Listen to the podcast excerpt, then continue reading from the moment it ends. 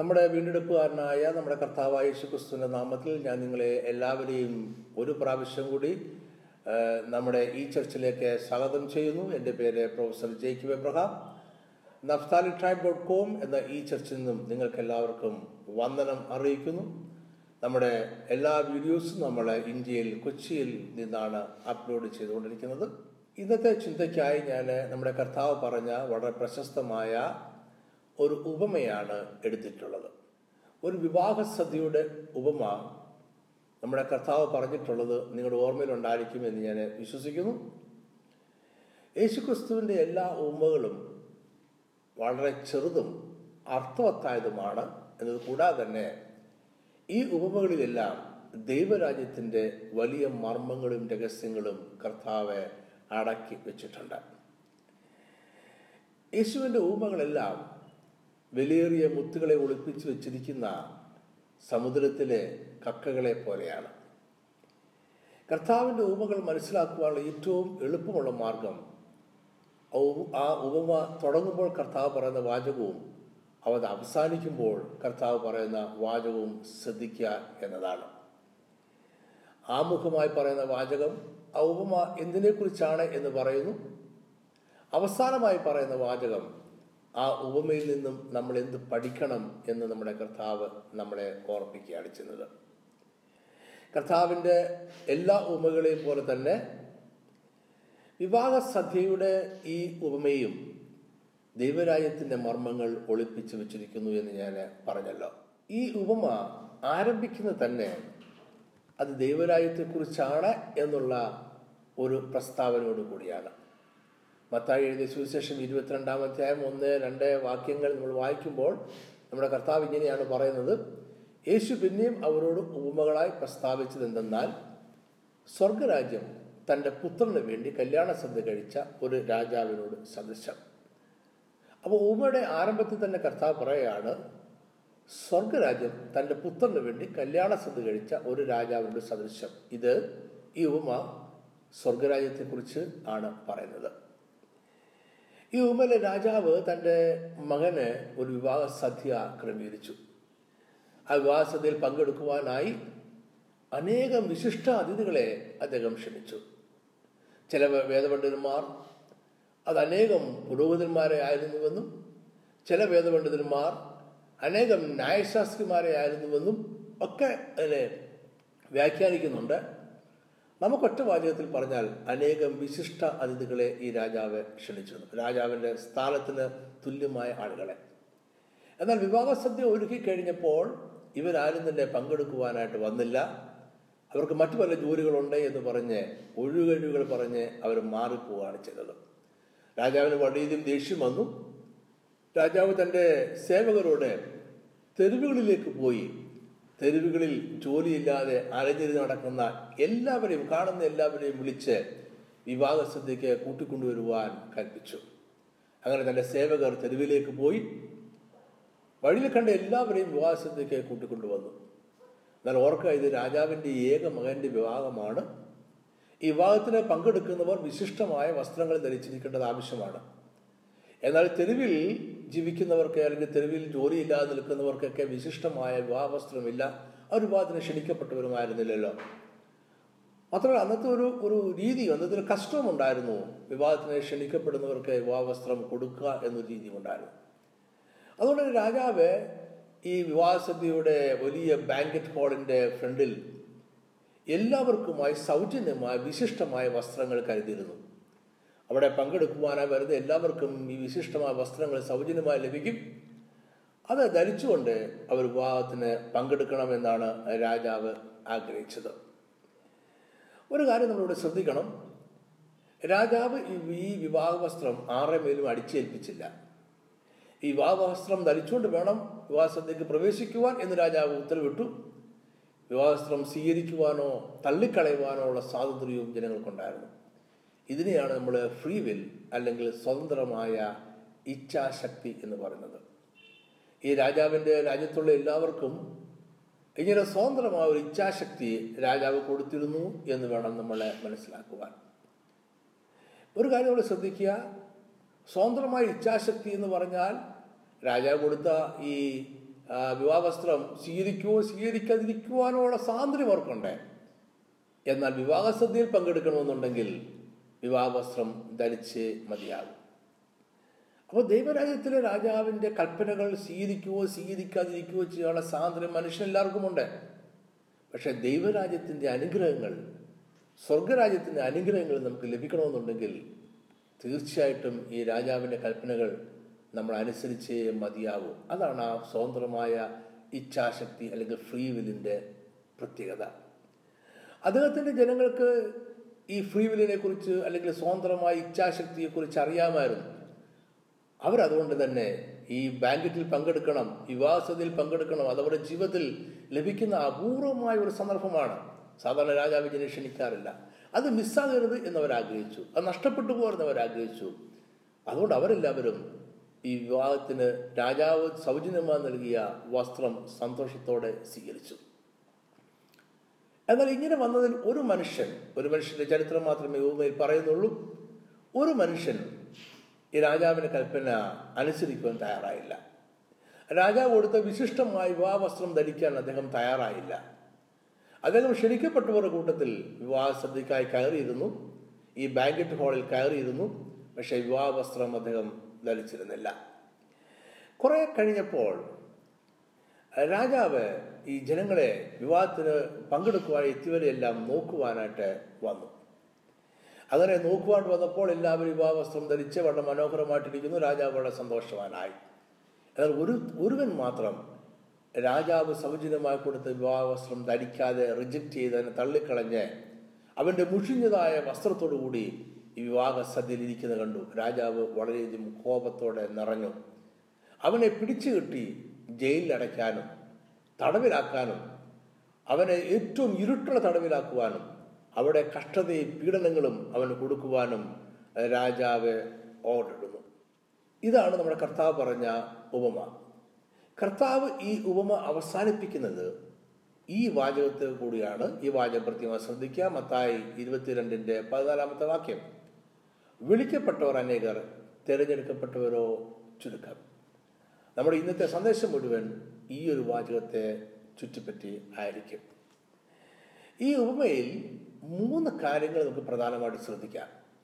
ഒന്ന് കൃപയാൽ നമുക്ക് ലഭിക്കുന്ന രക്ഷയും അത് തിരഞ്ഞെടുക്കുവാനും അല്ലെങ്കിൽ സ്വീകരിക്കുവാനും തള്ളുവാനുമുള്ള നമ്മുടെ സ്വതന്ത്രമായ ഇച്ഛാശക്തി. രണ്ട് മനുഷ്യന്റെ വീണ്ടെടുപ്പിന്റെ ചരിത്രത്തിൽ ഇപ്പോൾ നമ്മൾ ആയിരിക്കുന്ന അവസ്ഥ ദൈവരാജ്യത്തിന്റെ ഇപ്പോൾ നമ്മൾ ആയിരിക്കുന്ന അവസ്ഥയിൽ നല്ലവരും നല്ലവരല്ലാത്തവരുമായ ഒരു കൂട്ടം ജനങ്ങളുടെ ഒരു സമ്മിശ്രമായ കൂട്ടം അതാണ് ഇപ്പോഴത്തെ സഭ എന്ന് പറയുന്നത്. മൂന്നാമതായിട്ട് ഒരു വലിയ ന്യായവിധിയുടെ ദിവസം വരുന്നു. ഒരു വേർതിരിവിന്റെ ദിവസം വരുന്നു. ആ വേർതിരിവിന്റെ ദിവസം വരുമ്പോൾ കൃപയാൽ രക്ഷിക്കപ്പെട്ട സകലരെയും ഈ രാജാവ് ദൈവരാജ്യത്തിലേക്ക് സ്വീകരിക്കുകയും അല്ലാത്തവരെ ഏറ്റവും ഇരുട്ടുള്ള തടവറയിലേക്ക് തള്ളിക്കളയുകയും ചെയ്യും. നമുക്ക് വീണ്ടും ഈ ഉപമയിലേക്ക് വന്ന് വിശദമായ ഒരു പഠനം നടത്താം. ഞാൻ നേരത്തെ പറഞ്ഞതുപോലെ ഈ ഉപമയിലെ ഏറ്റവും അവസാനത്തെ വാചകം വിളിക്കപ്പെട്ടവർ അനേകർ തിരഞ്ഞെടുക്കപ്പെട്ടവരോ ചുരുക്കം ഇതാണ് നമ്മൾ ഇന്നത്തെ സന്ദേശത്തിന്റെ പ്രധാനപ്പെട്ട വാചകമായി നമ്മൾ എടുക്കുന്നത്. ഇത് ദൈവരാജ്യത്തെക്കുറിച്ചുള്ള അനേക മർമ്മങ്ങൾ ഈ ഒരു വാചകത്തിൽ അട അടങ്ങിയിട്ടുണ്ട്. യേശുക്രിസ്തു ഈ ഭൂമിയിൽ വന്നു തന്നെ ദൈവരാജ്യം പ്രഖ്യാപിക്കാൻ വേണ്ടിയാണ്. അതിനെ നമ്മൾ വിളിക്കുന്നത് അല്ലെങ്കിൽ ഇപ്പോഴത്തെ അവസ്ഥ നമ്മൾ വിളിക്കുന്നത് ഇനാഗുറേറ്റഡ് കിങ്ഡം എന്നാണ്. നമ്മുടെ കർത്താവ് പ്രഖ്യാപിച്ചിരിക്കുന്ന നമ്മുടെ കർത്താവ് ആരംഭിച്ചിരിക്കുന്ന നമ്മുടെ കർത്താവ് ഉദ്ഘാടനം ചെയ്തിരിക്കുന്ന ദൈവരാജ്യത്തിലാണ് നമ്മളിപ്പോൾ ആയിരിക്കുന്നത്. ഇങ്ങനെ ദൈവരാജ്യം പ്രഖ്യാപിക്കുവാനും ദൈവരാജ്യം ആരംഭിക്കുവാനും ദൈവരാജ്യം ഉദ്ഘാടനം ചെയ്യുവാനും ഇനാഗുറേറ്റ് ചെയ്യുവാനുമാണ് നമ്മുടെ കർത്താവ് ഈ ഭൂമിയിലേക്ക് വന്നത്. അതുകൊണ്ട് നമ്മളിപ്പോൾ ദൈവരാജ്യത്തിലാണ് ആയിരിക്കുന്നത്. നമ്മൾ അല്ലെങ്കിൽ സഭ ഇപ്പോൾ ദൈവരാജ്യത്തിലാണ് ആയിരിക്കുന്നത്. ഈ സഭ അല്ലെങ്കിൽ ഇപ്പോഴത്തെ ദൈവരാജ്യം കർത്താവ് ആരംഭിച്ചിരിക്കുന്ന ദൈവരാജ്യം അതിന്റെ പൂർണതയിൽ അന്ത്യകാലത്ത് എത്തപ്പെടും. അന്ത്യകാലത്ത് മാത്രമേ ഈ ദൈവരാജ്യത്തിന്റെ പൂർണതയിലേക്ക് നമുക്ക് ചെന്ന് ചേരുവാനായിട്ട് കഴിയത്തുള്ളൂ. അപ്പോൾ ഇപ്പോൾ നമ്മൾ ആയിരിക്കുന്ന ഈ ദൈവരാജ്യത്തിന്റെ അവസ്ഥ എന്ന് പറയുന്നത് എന്താണ്? ഈ അവസ്ഥയെക്കുറിച്ചാണ് ഈ ഉപമയിലെ അവസാനത്തെ വാചകം പറയുന്നത്. ഓർക്കുക ഏതൻ തോട്ടം ദൈവരാജ്യത്തിന്റെ മനോഹരമായ ഒരു ചിത്രമായിരുന്നു. ദൈവവും അബ്രഹാമും തമ്മിൽ ഉണ്ടായ ഉടമ്പടി ദൈവരാജ്യം പുനഃസ്ഥാപിക്കാം എന്നുള്ള ഉടമ്പടിയാണ്. അബ്രഹാം ജീവിച്ചതാകട്ടെ ദൈവരാജ്യത്തിൽ എന്നതുപോലെയാണ് അബ്രഹാം ജീവിച്ചത്. ദാവീദിന്റെ കാലത്ത് ദൈവരാജ്യത്തിന്റെ ശത്രുവിന്റെ മേലുള്ള ജയത്തെയും ദൈവരാജ്യത്തിലെ ഭരണത്തെയും ദൈവത്താൽ നിയന്ത്രിക്കപ്പെടുന്ന ഒരു ഭരണത്തെയും നമുക്ക് കാണുവാനായിട്ട് കഴിയും. ശലോമോന്റെ കാലഘട്ടത്തിലാകട്ടെ ദൈവരാജ്യത്തിന്റെ മഹാസമ്പന്നതയെയും നമുക്ക് കാണുവാനായിട്ട് കഴിയും. ഇപ്പോൾ നമ്മൾ ആയിരിക്കുന്ന സഭ ദൈവരാജ്യത്തിന്റെ ഇപ്പോഴത്തെ അവസ്ഥ എന്ന് പറയുന്നത് ഞാൻ പറഞ്ഞു കഴിഞ്ഞു.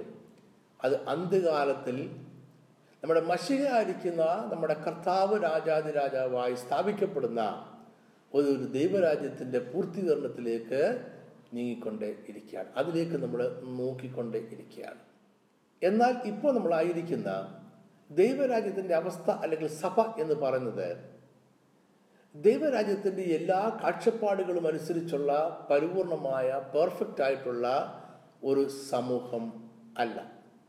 ഈ കാര്യം നമ്മുടെ കർത്താവ് പല ഉമകളിലും ആവർത്തിച്ച് ആവർത്തിച്ച് പറഞ്ഞിട്ടുണ്ട്. അതുകൊണ്ട് നമ്മളിപ്പോൾ ആയിരിക്കുന്ന സഭയിൽ ഞാൻ ഉദ്ദേശിക്കുന്നത് ആഗോളമായ സഭയെക്കുറിച്ചാണ്. ഇവിടെ തെറ്റുകാരും കുറ്റക്കാരും പാവികളും പാവികളല്ലാത്തവരും പാതി പാവികളും പാതി പാവികളല്ലാത്തവരും വിശ്വസ്തരും നീതിമാന്മാരും മാന്യരും മാനസാന്തരപ്പെട്ടവരും ഒക്കെ ഉണ്ടായെന്ന് വന്നേക്കാം. കാരണം വിളിക്കപ്പെട്ടവർ അനേകരാണ്. അനേകരെ വിളിച്ചിരിക്കുകയാണ്. നമ്മളിങ്ങനെ ആയിരിക്കുന്ന ഈ സഭയിൽ നമ്മൾ ചുറ്റും നോക്കുമ്പോൾ ദൈവരാജ്യത്തിന് ചേരാത്തവരായ അനേകർ നമ്മുടെ ഇടതും വലതുമായി നിൽക്കുന്നത് കാണുമ്പോൾ നമ്മൾ നിരാശപ്പെടേണ്ട കാര്യമില്ല. കാരണം ഈ ദൈവരാജ്യത്തിന്റെ ഇപ്പോഴത്തെ അവസ്ഥ അതിന്റെ പരിപൂർണതയിലേക്ക് നീങ്ങിക്കൊണ്ടിരിക്കുകയാണ്. അതിന്റെ പരിപൂർണതയിൽ ചെല്ലുമ്പോൾ അവിടെ വലിയൊരു തെരഞ്ഞെടുപ്പും വേർതിരിവും പിന്നെയും ഉണ്ടാകും. യേശു ഉമ്മയുടെ ഏറ്റവും അവസാനത്തെ ഭാഗത്ത് ഉപയോഗിച്ചിരുന്ന വാചകം ഒരു പട്ടാളവുമായി ബന്ധപ്പെട്ട റോമൻ മിലിറ്ററിയുമായി ബന്ധപ്പെട്ട ഒരു വാചകമാണ്. റോമൻ മിലിറ്ററിയുടെ ഒരു കസ്റ്റം അനുസരിച്ച് റോമൻ സംസ്കാരം അനുസരിച്ച് റോമൻ സാമ്രാജ്യത്തിന്റെ രീതി അനുസരിച്ച് റോമൻ സാമ്രാജ്യത്തിലുള്ള എല്ലാ പുരുഷന്മാരും പട്ടാളക്കാരാണ്. അവരെല്ലാം മിലിറ്ററി ജോയിൻ ചെയ്യേണ്ടവരാണ്. എന്നാൽ പട്ടാളത്തിലേക്ക് ചില പ്രത്യേകമായ സെലക്ഷൻ നടത്തുമ്പോൾ എല്ലാവരും മിലിറ്ററി ജോയിൻ ചെയ്യുവാനായി ഒരുമിച്ച് കൂടണമെന്ന് അനൗൺസ് ചെയ്യും അവിടുത്തെ രീതി അനുസരിച്ച് അന്നത്തെ രീതി അനുസരിച്ച് എല്ലാ തെരുവുകളിലും ഇത് പ്രഖ്യാപിക്കും. എല്ലാ പുരുഷന്മാരും പട്ടാളത്തിൽ ചേരുവാനായിട്ട് ഒരുമിച്ച് കൂടണമെന്ന് പറയും. അപ്പോൾ എല്ലാ പുരുഷന്മാരും പട്ടാളത്തിൽ ചേരണമെന്നുള്ളത് അവിടുത്തെ നിയമമായതുകൊണ്ട് പുരുഷന്മാരെല്ലാം ഒരുമിച്ച് കൂടും. എല്ലാ പുരുഷന്മാരും ഒരുമിച്ച് കൂടും പക്ഷേ അവരെ എല്ലാവരെയും പട്ടാളത്തിലേക്ക് എടുക്കുകയില്ല. വളരെ സ്ട്രിക്റ്റ് ആയിട്ടുള്ള വളരെ കർശനമായ ചില പരിശോധനകൾ പിന്നീട് നടത്തും ആ പരിശോധനയിൽ റോമൻ മിലിറ്ററിയിൽ ചേരുവാൻ റോമൻ പട്ടാളത്തിൽ ചേരുവാൻ യോഗ്യതയുള്ളവരെ മാത്രം തിരഞ്ഞെടുക്കും. അല്ലാത്തവരെല്ലാം തിരിച്ച് അവരുടെ ഭവനങ്ങളിലേക്ക് പറഞ്ഞയക്കും. ഈ ഒരു കസ്റ്റം ഈ ഒരു രീതി യേശുവിന്റെ മനസ്സിൽ വെച്ചുകൊണ്ടാണ് യേശു ഈ വാചകം പറഞ്ഞത്. ഈ വാചകം കേട്ടപ്പോൾ കേട്ടുകൊണ്ട് നിന്ന അന്നത്തെ എല്ലാ ആൾക്കാർക്കും യേശു എന്താണ് പറഞ്ഞത് എന്ന് നല്ലതുപോലെ മനസ്സിലായി. പഴയ നിയമത്തിൽ നമുക്ക് ന്യായാധിപന്മാരുടെ പുസ്തകം ഏഴാം അധ്യായം ഒന്ന് മുതൽ എട്ട് വരെയുള്ള വാക്യത്തിൽ ഒരു പട്ടാളത്തിലേക്കുള്ള തെരഞ്ഞെടുപ്പ് കാണുവാനായിട്ട് കഴിയും. ഗിദയോൻ എന്ന് പറയുന്ന ദൈവത്തിന്റെ വലിയ മനുഷ്യൻ വിദ്യാനർക്കെതിരെ പോരാടുവാനായിട്ട് ഒരു പട്ടാളത്തെ ഒരുക്കുകയാണ്. അദ്ദേഹം പട്ടാളത്തിൽ ചേരുവാനായിട്ട് എല്ലാവരെയും ക്ഷണിച്ചു എല്ലാ പുരുഷന്മാരെയും ക്ഷണിച്ചു. അങ്ങനെ മുപ്പത്തിരായിരം പുരുഷന്മാർ മിഥ്യാനർക്കെതിരെ യുദ്ധം ചെയ്യുവാനായി ഗിതയോനോടൊപ്പം ഒരുമിച്ച് കൂടി എന്നാൽ ദൈവം പറഞ്ഞു ഇവരെ എല്ലാവരെയും വേണ്ട എന്ന് പറഞ്ഞു. അതുകൊണ്ട് ഗിതയോൻ അവരുടെ ഇടയിൽ പ്രഖ്യാപിച്ചു യുദ്ധത്തെക്കുറിച്ച് ഭയവും ഭീതിയുമുള്ളവർക്ക് അവരുടെ വീട്ടിലേക്ക് തിരിച്ചു പോകാനുള്ള സ്വാതന്ത്ര്യമുണ്ട് എന്ന് പ്രഖ്യാപിച്ചു. ആ പ്രഖ്യാപനം കേട്ട ഇരുപത്തിരായിരം പേർ തിരിച്ച് തങ്ങളുടെ ഭവനത്തിലേക്ക് മടങ്ങിപ്പോയി. അതിനുശേഷം ശേഷിച്ച പതിനായിരം പേർ ഉണ്ടായിരുന്നു. പട്ടാളത്തിലേക്കുള്ള തെരഞ്ഞെടുപ്പ് അവിടെ കൊണ്ടും ഗതിയോൻ അവസാനിപ്പിച്ചില്ല. വീണ്ടും കർശനമായ ചില പരീക്ഷണങ്ങൾ കൂടെ ഗതിയോൻ നടത്തി ദൈവത്തിന്റെ ആലോചന പ്രകാരം. അങ്ങനെ വീണ്ടും കർശനമായ പരിശോധന നടത്തിയപ്പോൾ മുന്നൂറ് പേരെ പട്ടാളത്തിലേക്ക് അവൻ തിരഞ്ഞെടുത്തു. മുപ്പത്തിരായിരം പേർ ഒരുമിച്ച് കൂടിയെടുത്ത് നിന്നും മുന്നൂറ് പേരെ മാത്രമേ പട്ടാളത്തിലേക്ക് ഗിതയോൻ തിരഞ്ഞെടുത്തുള്ളൂ എന്ന് പറഞ്ഞാൽ വിളിക്കപ്പെട്ടവർ അനേകർ തിരഞ്ഞെടുക്കപ്പെട്ടവരോ ചുരുക്കം. ഇവിടെയൊക്കെ നമ്മുടെ മനസ്സിൽ പെട്ടെന്നൊരു ചിന്ത ഉണ്ടാകും. സുവിശേഷത്തിന് വേണ്ടി നമ്മൾ ചെലവാക്കുന്ന സമ്പത്തും നമ്മുടെ അധ്വാനവും അതിലെ മഹാഭൂരിപക്ഷവും നഷ്ടമായി പോവുകയാണ്. പ്രയോജനമില്ലാതെ പോവുകയല്ലേ എന്നൊരു ചിന്ത നമുക്ക് ഉണ്ടാകും. ആ ചിന്തയിൽ അല്പം കാര്യമുണ്ട് ഇല്ലാതില്ല. യേശു പറഞ്ഞ ഒരു ഉപമ പറഞ്ഞുകൊണ്ട് ഞാൻ ആ ഭാഗം വിശദീകരിക്കാം. ഒരു വിതയ്ക്കുവാനായി ഒരു കൃഷിക്കാരൻ കുറെ വിത്തെടുത്തുകൊണ്ട് തന്റെ ഭവനത്തിൽ നിന്ന് ഇറങ്ങി പുറപ്പെട്ടു. അദ്ദേഹം പോകുന്ന വഴിക്ക് നിർഭാഗ്യവശാൽ ഈ വിത്തുകളിൽ കുറേ എണ്ണം വഴിയിലും പാറപ്പുറത്തും മുള്ളുകളിടയിലും വീണു. ഇതൊന്നും കിളിച്ചില്ല ഇതൊന്നും ഫലം നൽകിയില്ല. അദ്ദേഹം എടുത്തുകൊണ്ട് പോയ വിത്തിൽ അങ്ങനെ നാലിൽ മൂന്ന് ഭാഗവും വഴിയിലും പാറപ്പുറത്തും മുള്ളിനിടയിലുമായി വീണ് നഷ്ടപ്പെട്ടു പോയി.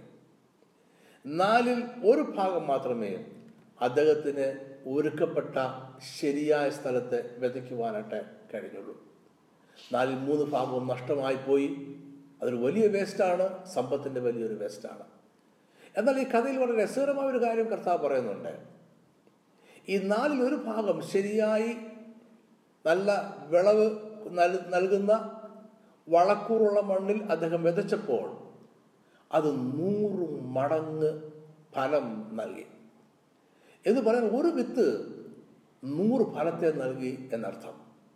അവൻ നഷ്ടപ്പെട്ടു പോയ ആ വിത്തുകളെക്കാൾ അധികം ഫലം അധികം ഫലം ഈ നാലിൽ ഒന്ന് വിത്തുകൾ ശരിയായ സ്ഥലത്ത് വിതച്ച നാലൊന്ന് വിത്തുകൾക്ക് നൽകുവാനായിട്ട് കഴിഞ്ഞു. ഇത് ദൈവരാജ്യത്തിന്റെ വലിയൊരു മർമ്മം തന്നെയാണ്. നമ്മുടെ കർത്താവ് പറഞ്ഞ മറ്റൊരു ഉപമ കൂടി നിങ്ങളുടെ ശ്രദ്ധയിലേക്ക് കൊണ്ടുവരട്ടെ. മത്തായി എഴുതിയ സുവിശേഷം പതിമൂന്നാമത്തെ അധ്യായം നാൽപ്പത്തി ഏഴ് മുതൽ അമ്പത്തി ഒന്ന് വരെ ഉള്ള വാക്യത്തിൽ പിന്നെയും സ്വർഗരാജ്യം കടലിൽ ഇടുന്നതും എല്ലാ വക മീനും പിടിക്കുന്നതുമായ ഒരു വലയോട് സദൃശ്യം എന്ന് പറഞ്ഞുകൊണ്ട് ഒരു ഉപമ ആരംഭിക്കുന്നുണ്ട്. ദൈവരാജ്യത്തെ വലിയൊരു വലയോട് അദ്ദേഹം സദൃശ്യപ്പെടുത്തിയിരിക്കുകയാണ്. ഈ വല വലിയൊരു വലയാണ്. കടലിനെ വളരെ ആഴത്തിലേക്ക് ഇറക്കി മീൻ പിടിക്കാൻ കഴിയുന്ന വലിയൊരു വലയാണ്. ഇത് കടലിന്റെ വളരെ ആഴത്തിലേക്ക് ഇറങ്ങും വലുതാണ്. അതുകൊണ്ട് ആഴത്തിൽ നിന്നുള്ള നല്ലതും നല്ലതല്ലാത്തതും വലുതും ചെറുതും ഒക്കെയായിട്ടുള്ള എല്ലാ മീനിനെയും എല്ലാ ജീവജാലങ്ങളെയും ഇത് പിടിക്കും. ഇത് ബോട്ടിനോടൊപ്പം മുന്നോട്ട് വലിക്കുമ്പോൾ അതിന്റെ കൂട്ടത്തിൽ കിട്ടുന്ന എല്ലാത്തരം കടലിലെ ജീവികളെയും ഇത് ഒരുമിച്ച് കൂട്ടിക്കൊണ്ടുവരും. ഇതുമായിട്ടാണ് ഈ മീൻപിടുത്തക്കാർ കരയിലേക്ക് വരുന്നത്. അപ്പോൾ കരയിലേക്ക് വരുമ്പോഴോ അല്ലെങ്കിൽ വള്ളത്തിൽ വെച്ച് തന്നെയോ അല്ലെങ്കിൽ കപ്പലിൽ വെച്ച് തന്നെയോ ഒരു തെരഞ്ഞെടുപ്പ് നടത്തും. ഒരു വേർതിരിവ് നടത്തും. നല്ല മീനുകളെ ഒക്കെ അവരെ വേർതിരിച്ച് അത് സൂക്ഷിക്കും. നല്ലതല്ലാത്ത മീനുകളെയെല്ലാം ഒന്നുകിൽ അവർ കൊന്നുകളയും അല്ലെങ്കിൽ അവരെ കടലിലേക്ക് തിരിച്ച് എറിഞ്ഞുകളയും. ശ്രദ്ധിക്കുക സുവിശേഷം എന്ന് പറഞ്ഞ ഇതുപോലെ ഉള്ള ഒരു വലിയൊരു വലയാണ്.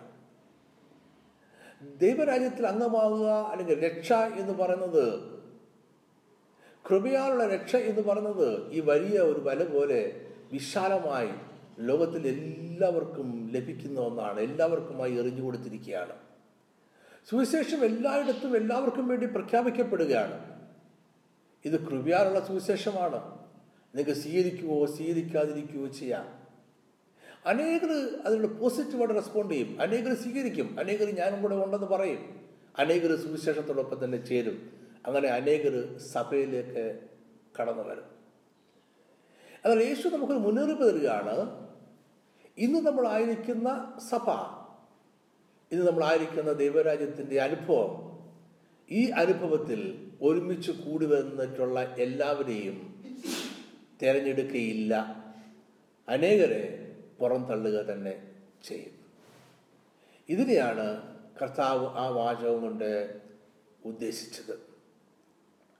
അങ്ങനെ വേർതിരിക്കുന്ന നല്ലതും തീയതും തമ്മിൽ വേർതിരിക്കുകയും തീയതിനെയെല്ലാം പുറത്തേക്ക് ചെയ്യുന്ന വലിയൊരു ന്യായവിധിയുടെ ദിവസം വരുന്നു. ന്യായവിധിയുടെ ദിവസം ഒരു സത്യമാണ്. ആ ദിവസം ഉണ്ടാകും. നമ്മുടെ കർത്താവ് അതിനെക്കുറിച്ച് അനേക പ്രാവശ്യം പറഞ്ഞിട്ടുണ്ട്. നമ്മുടെ കർത്താവ് സുവിശേഷം പറയാനാണ് ഈ ഭൂമിയിലേക്ക് വന്നത്. രക്ഷയെക്കുറിച്ച് പറയാനാണ് ഭൂമിയിലേക്ക് വന്നത്. അതൊക്കെ സുവിശേഷമാണ് പ്രസംഗിച്ചത്. എന്നാൽ അതേ കർത്താവ് തന്നെ ന്യായവിധിയെക്കുറിച്ചും നരകത്തെക്കുറിച്ചും നരകത്തിലെ പീഡനങ്ങളെക്കുറിച്ചും പറഞ്ഞിട്ടുണ്ട് എന്നുള്ള മറന്നു പോകരുത് യേശുവിന്റെ മറ്റൊരു ഉപമ കൂടി നമുക്ക് നോക്കിയിട്ട് പെട്ടെന്ന് നമുക്ക് സന്ദേശം അവസാനിക്കാം. മത്തായി എഴുതിയ സുവിശേഷം പതിമൂന്നാമത്തെ അധ്യായം ഇരുപത്തിനാല് മുതൽ നാൽപ്പത്തി മൂന്ന് വരെയുള്ള വാക്യങ്ങളിൽ നമ്മുടെ കർത്താവ് ഒരു കൃഷിക്കാരന്റെ കഥ പറയുന്നുണ്ട്. ഈ കൃഷിക്കാരൻ അദ്ദേഹത്തിന്റെ വയലിൽ നല്ല ഗോതമ്പിന്റെ നല്ല വിത്തുകൾ വിതച്ചു. ഗോതമ്പിന്റെ നല്ല വിത്തുകൾ അദ്ദേഹത്തിന്റെ വയലിൽ വിതച്ചതിന് ശേഷം ഈ കൃഷിക്കാരൻ തന്റെ ഭവനത്തിലേക്ക് പോയി. രാത്രിയിൽ അദ്ദേഹം വിശ്രമിച്ചു. അദ്ദേഹം വിശ്രമിക്കുന്ന ആ സമയത്ത് അദ്ദേഹത്തിന്റെ ശത്രു അദ്ദേഹത്തിന്റെ വയലിലേക്ക് വന്ന് അദ്ദേഹത്തിന്റെ നല്ല ഗോതമ്പിന്റെ വിത്തുകളുടെ ഇടയിൽ കളയുടെ വിത്തുകൾ കൂടെ വിതച്ചു. രണ്ടും വളർന്നു വന്നു ഗോതമ്പും കളയും വിള വളർന്നു വന്നു. അത് വിളവെടുപ്പ് വരെയും അത് ഒരുമിച്ച് വളർന്നു വന്നു. എന്നാൽ വിളവെടുപ്പിന്റെ സമയമായപ്പോൾ കൃഷിക്കാരൻ തന്റെ വേലക്കാരോട് പറഞ്ഞു എല്ലാ കളകളും ശേഖരിക്കണം എല്ലാ കളകളും പ്രത്യേകമായി ശേഖരിക്കുക എന്നിട്ട് അതിനെ തീയിലിട്ട് നശിപ്പിച്ച് കളയണം. ഇത് വലിയ ഒരു ന്യായവിധിയുടെ ദിവസത്തെക്കുറിച്ചാണ് പറയുന്നത്. ഈ കൃഷിക്കാരൻ പറയാൻ നോക്കിയേ എല്ലാ കളകളും തീയിലിട്ട് നശിപ്പിച്ച് കളയണം. എന്നാൽ എല്ലാ വിത്തുകളും എല്ലാ നല്ല ഗോതമ്പ് മണിയും ശേഖരിച്ച് തന്റെ പ്രത്യേകമായി ഗോതമ്പ് മണികളെ സൂക്ഷിക്കുന്ന സ്ഥലത്ത് തന്റെ അറപ്പുറയിൽ സൂക്ഷിക്കണം എന്ന് പറഞ്ഞു. ഗോതമ്പ് കളയും വിളവെടുപ്പിന്റെ സമയം വരെ ഒരുമിച്ച് വളർന്നു എന്ന കാര്യവും നമ്മളെ ഓർക്കണം. യേശു ഈ ഉപമ പറഞ്ഞത് ഇന്നത്തെ സഭയുടെ അവസ്ഥയെക്കുറിച്ചാണ്.